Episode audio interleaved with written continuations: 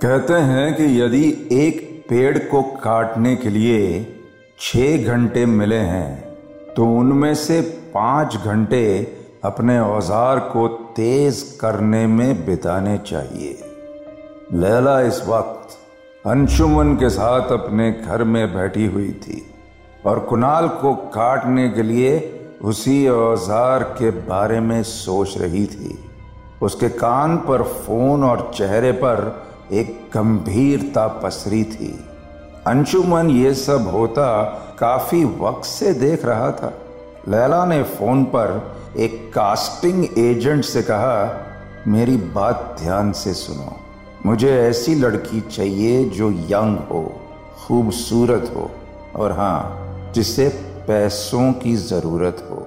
कोई ऐसी लड़की जिसे काम की ज़रूरत हो और और जिस पर मैं ट्रस्ट कर सकूँ।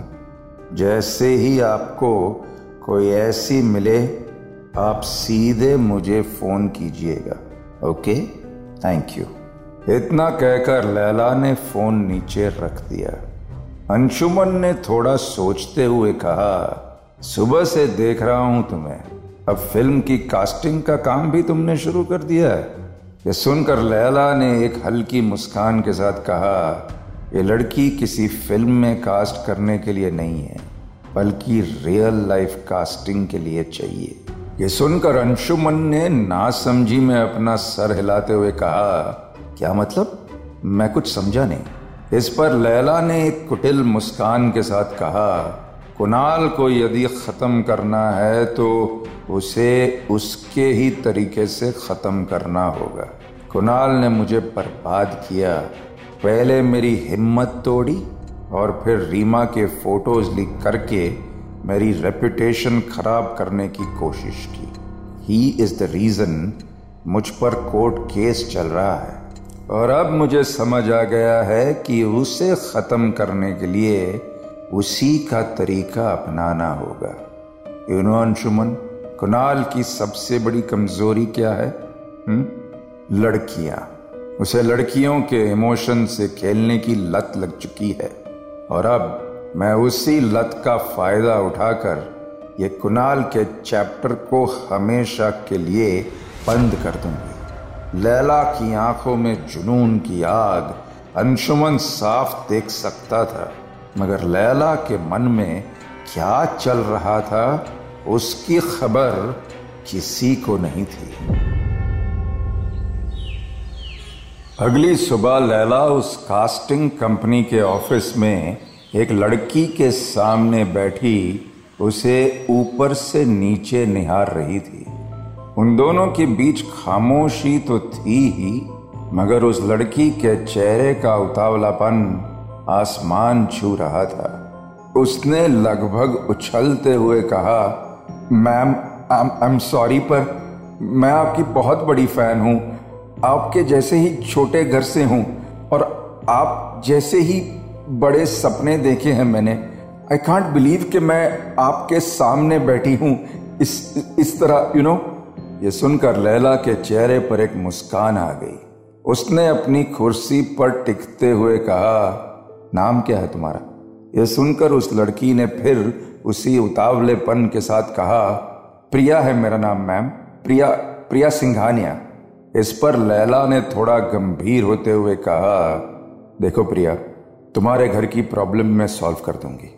मगर जिस काम के लिए मैंने तुम्हें यहाँ बुलाया है, वो थोड़ा मुश्किल है। अपना पूरा टाइम तुम्हें यहाँ देना पड़ेगा। और इसके लिए मैं तुम्हें अच्छा खासा पैसा भी देने को तैयार हूँ। तकरीबन दस लाख रुपए। लेकिन क्या तुम मेरा काम कर पाओगी? ये सुनकर प्रिया के चेहरे पर हैरानी के बादल छा गए। दस लाख? जी मैम, आपके लिए तो मैं कुछ भी मेरा मतलब है, बस आप बताइए, करना क्या होगा? प्रिया का ये जवाब सुनकर लैला के चेहरे पर वो कुटिल मुस्कान दोबारा लौट आई थी।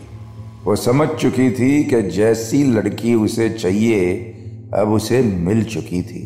लैला ने अपने बैग से एक लाख रुपए निकाले और प्रिया को देते हुए कहा, ये बुकिंग एडवांस है। लेकिन ये बात भी ध्यान रखना कि अगर तुमने इस काम में मुझे डबल क्रॉस करने की कोशिश की तो कभी इंडस्ट्री में घुस नहीं पाओगी। लैला नाम है मेरा। मैं जब अपनी फैमिली से बदला ले सकती हूँ तो तुम कुछ नहीं हो। प्रिया ये सुनकर थोड़ा डर गई। उसने लैला को विश्वास दिलाते हुए कहा, मैं मैं आपको धोखा देने के बारे में तो सोच भी नहीं सकती, मैम। मैं जानती हूँ आपके साथ क्या क्या हुआ है, और आपने कैसे अपना बदला लिया है। आप आप मुझ पर ट्रस्ट कर सकती हैं, मैम।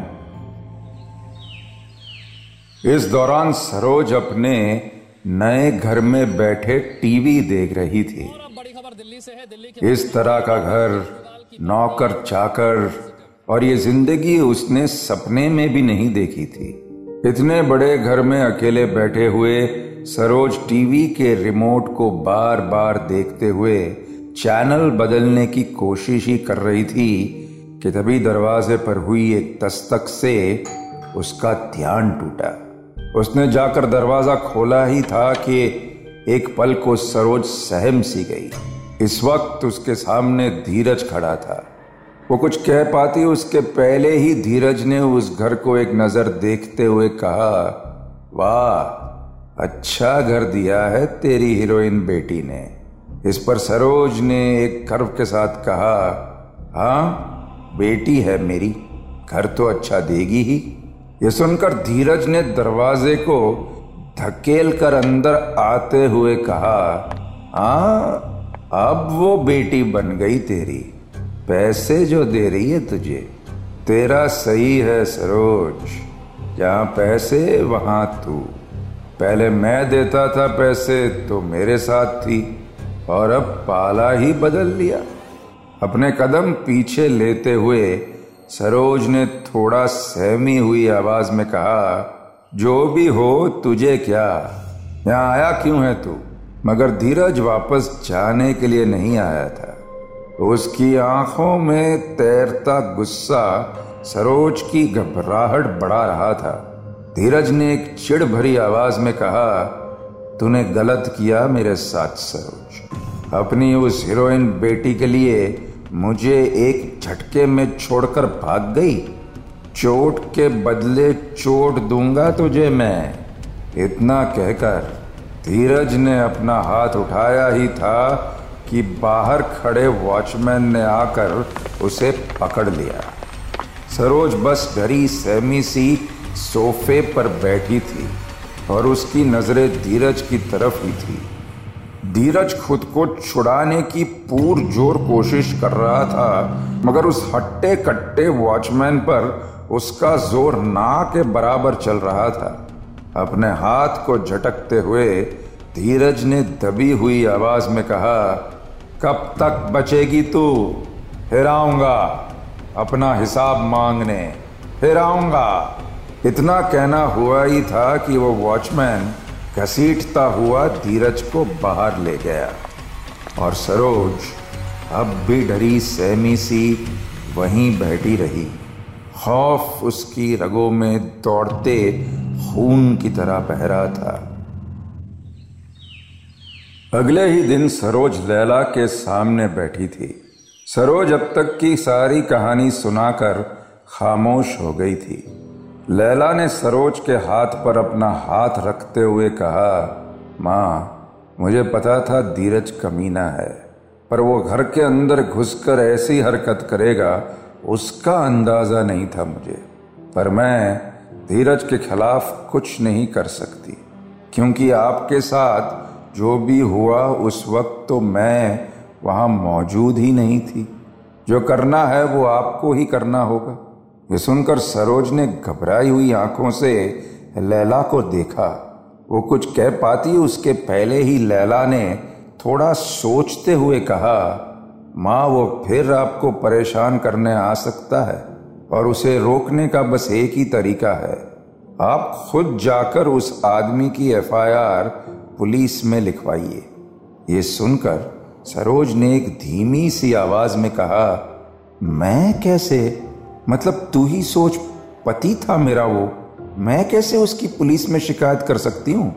इस पर लैला ने तपाक से कहा, अगर वो आपका पति होता तो ऐसी हरकत नहीं करता माँ। और उसे आपकी नहीं, मेरे पैसे की ज़रूरत है।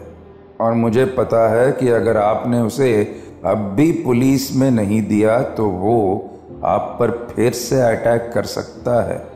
प्लीज़ समझिए। और हाँ जब आप उस धीरज की शिकायत करोगी तो एफआईआर में ये भी लिखवाना कि उसने आपके साथ क्या क्या किया है। और साथ ही आपकी बेटी के साथ वो क्या क्या करता था। पुलिस वाले इस तरह के केस को बहुत अच्छे से हैंडल करते हैं। धीरज लंबे टाइम के लिए जेल में सड़ता रहेगा माँ। रेला की यह बात कहीं ना कहीं सरोज को भी ठीक लग रही थी। उसने हारी हुई आवाज़ में कहा, ठीक है बेटा, अगर तू कहती है तो मैं आज शाम को ही जाकर धीरज की रिपोर्ट लिखवा दूँगी। इतना कहकर सरोज लैला के गले लग गई। वहीं लैला के चेहरे की मुस्कान साफ़ बता रही थी कि लोहे को लोहे से काटने की उसकी ये तरकीब अब काम कर गई थी। लैला और रीमा को आपस में दुश्मन बनाने के बाद कुणाल अपनी ज़िंदगी में मशगूल हो गया था। रात हो चुकी थी और घर जाने के लिए कुणाल अपने ऑफ़िस से बाहर आया ही था कि रिसेप्शन पर बैठी लड़की की आवाज़ ने उसे रोक लिया। सर, ये लड़की सुबह से बैठी है, आपसे मिलना चाहती है। ये सुनकर कुणाल ने एक नज़र उस लड़की को देखा। उसके सामने प्रिया बैठी हुई थी। कुणाल ने उसे नजरअंदाज करते हुए कहा, अरे, अभी कोई नई फ़िल्म की कास्टिंग नहीं हो रही है। उसे उसे जाने को कह दो। इतना कहते हुए कुणाल तेज कदमों से चलता हुआ बाहर जाने लगा। उसे जाता देख प्रिया हाथ में अपना पोर्टफोलियो लिए लगभग भागते हुए उसके पास आई और बोली, सर, प्लीज़ प्लीज़ सर, एक एक चांस दे दीजिए। मैं बहुत दूर से आई हूँ और बस आपके साथ ही काम करना चाहती हूँ। यह सुनकर कुणाल ने खींचते हुए कहा, अरे, मैंने कहा ना, कोई भी फ़िल्म की शूटिंग नहीं हो रही है फ़िलहाल। आप अपना पोर्टफोलियो रिसेप्शन पर छोड़ दीजिए। ठीक है? अगर तुम्हारे लिए कोई काम होगा तो मैं तुम्हें फ़ोन करवा दूँगा, ठीक है? ये सुनकर प्रिया ने कुणाल के थोड़ा करीब आते हुए कहा, सर, मैं सिर्फ़ फ़िल्म की ही बात नहीं कर रही हूँ, और आपको तो एक्ट्रेस की ज़रूरत और भी कामों में पड़ती होगी ना? ये सुनकर कुणाल के चेहरे पर एक कुटिल मुस्कान आ गई। वो थोड़ी देर तक प्रिया को यूँ ही ऊपर से नीचे देखता रहा और प्रिया की अदाएँ और उसकी वो खूबसूरती पर आखिर कुणाल का ध्यान आ ही गया। कुछ देर बाद कुणाल और प्रिया उसकी कार में चले जा रहे थे। कुणाल ने कार चलाते हुए कहा हाँ तो आ, क्या कह रही थी तुम? कहाँ से आई हो? यह सुनकर प्रिया ने एक हल्की मुस्कान के साथ कहा, अब कहाँ से आई हूँ ये जानकर क्या करेंगे आप? क्या क्या कर सकती हूँ? ये पूछिए सर। ये कहते हुए प्रिया की नशीली आँखें कुणाल को घूर रही थी और कुणाल को भी ये सब बहुत पसंद आ रहा था कि तभी अचानक कुणाल ने गाड़ी रोक दी प्रिया को कुछ समझ नहीं आया। वो कुछ कह पाती, उसके पहले ही कुणाल ने थोड़ा सोचते हुए कहा, देखो, मैं जानता हूँ कि तुम क्या करने की कोशिश कर रही हो। मैं I am totally fine with that पर जब से ये मीटू शुरू हुआ है, मेरा काफ़ी ज़्यादा नुकसान हो चुका है। इसलिए मैं फ़िलहाल इन सबसे थोड़ा दूर ही रहना चाहता हूँ। I hope you don't mind इन सुनकर एक गहरी खामोशी उन दोनों के बीच पसर गई। कुणाल ने एक नज़र प्रिया को देखा और फिर कार के दरवाजे को। प्रिया समझ चुकी थी कि अभी कुणाल उस पर भरोसा नहीं करेगा। वो बस एक हल्की मुस्कान के साथ कार से उतरी और कुणाल चेहरे पर गलती का भाव लिए वहाँ से चला गया। कुणाल इस वक्त अपने लिविंग रूम में बैठा हाथ में विस्की का ग्लास लिए प्रिया के बारे में ही सोच रहा था। नशे में उसकी लत धीरे धीरे उस पर हावी हो रही थी। काश थोड़ा और जान लिया होता उस लड़की के बारे में। बस यही ख्याल उसके मन में बार बार घूम रहा था। मगर मीटू के बारे में सोच सोच कर वो दोबारा खुद को रोकने की कोशिश कर ही रहा था। कि तभी उसके फ़ोन पर एक मैसेज आया। विस्की की घूंट लेते हुए उसने मैसेज खोला ही था कि उसके चेहरे की हवाइयाँ उड़ गई। इस मैसेज में एक न्यूड फ़ोटो था और नीचे लिखा था, सर, मैं पहले आपका भरोसा जीतना चाहती हूँ और अपना ये फ़ोटो मैं खुद अपनी मर्ज़ी से भेज रही हूँ। आपको ब्लेम करने का कोई इरादा नहीं है मेरा। आपकी बहुत बड़ी फ़ैन हूँ, सर। कहा था ना, कुछ भी करने को तैयार हूँ मैं। ये देखकर कुणाल के मन में चल रही लड़ाई अब एक तरफा हो चुकी थी। प्रिया इस मैसेज को भेजने के बाद एक गहरी उलझन में पड़ी थी। अगर कुणाल ने कुछ उल्टा सीधा कर दिया तो? मैसेज भेजे हुए अब काफ़ी वक्त हो चुका था और तभी अपने फ़ोन पर आए एक मैसेज से प्रिया के चेहरे पर एक राहत आ गई। मैसेज में लिखा था meet me at hotel Taj room 1202 इस वक्त प्रिया के साथ लैला भी वहाँ मौजूद थी। लैला जानती थी कि न्यूज़ देखने के बाद कुणाल खुद को जरा भी नहीं रोक पाएगा। और अब प्लान का सबसे बड़ा हिस्सा अपनी शक्ल लेने लगा था। अगली सुबह कुणाल होटल ताज के उस कमरे में प्रिया का इंतज़ार कर रहा था। चेहरे पर उतावलापन और आँखों में हवस लिए कुणाल ने विस्की का पैग बनाया ही था। कि तभी डोरबेल की आवाज़ सुनकर उसके चेहरे पर एक मुस्कान आ गई। उसने जाकर दरवाज़ा खोला ही था कि प्रिया को सामने देखकर वो अपनी नज़रें उसके बदन से हटा ही नहीं पाया। वो छोटी ड्रेस सेडक्टिव मेकअप और वो अदा कुणाल को पागल कर देने वाली थी। कुणाल के खुले हुए मुँह को अपने हाथों से बंद करते हुए प्रिया ने कहा, अब अंदर भी बुलाओगे या नहीं? ये सुनकर कुणाल का ध्यान टूटा और उसने हड़बड़ाते हुए कहा, अरे वो, आओ आओ, अंदर आओ ना। अंदर आकर प्रिया ने अपना बैग सामने रखी टेबल पर रखा और सामने बिस्तर पर जाकर बैठ गई। कुणाल की नज़र अब भी प्रिया पर ही टिकी थी। चेहरे पर एक कुटिल मुस्कान लाते हुए कुणाल ने कहा, तकलीफ़ तो नहीं हुई यहाँ आने में? ये सुनकर प्रिया ने कहा, अब तक तो नहीं हुई, मगर बिना ड्रिंक के ज़रूर तकलीफ़ हो जाएगी।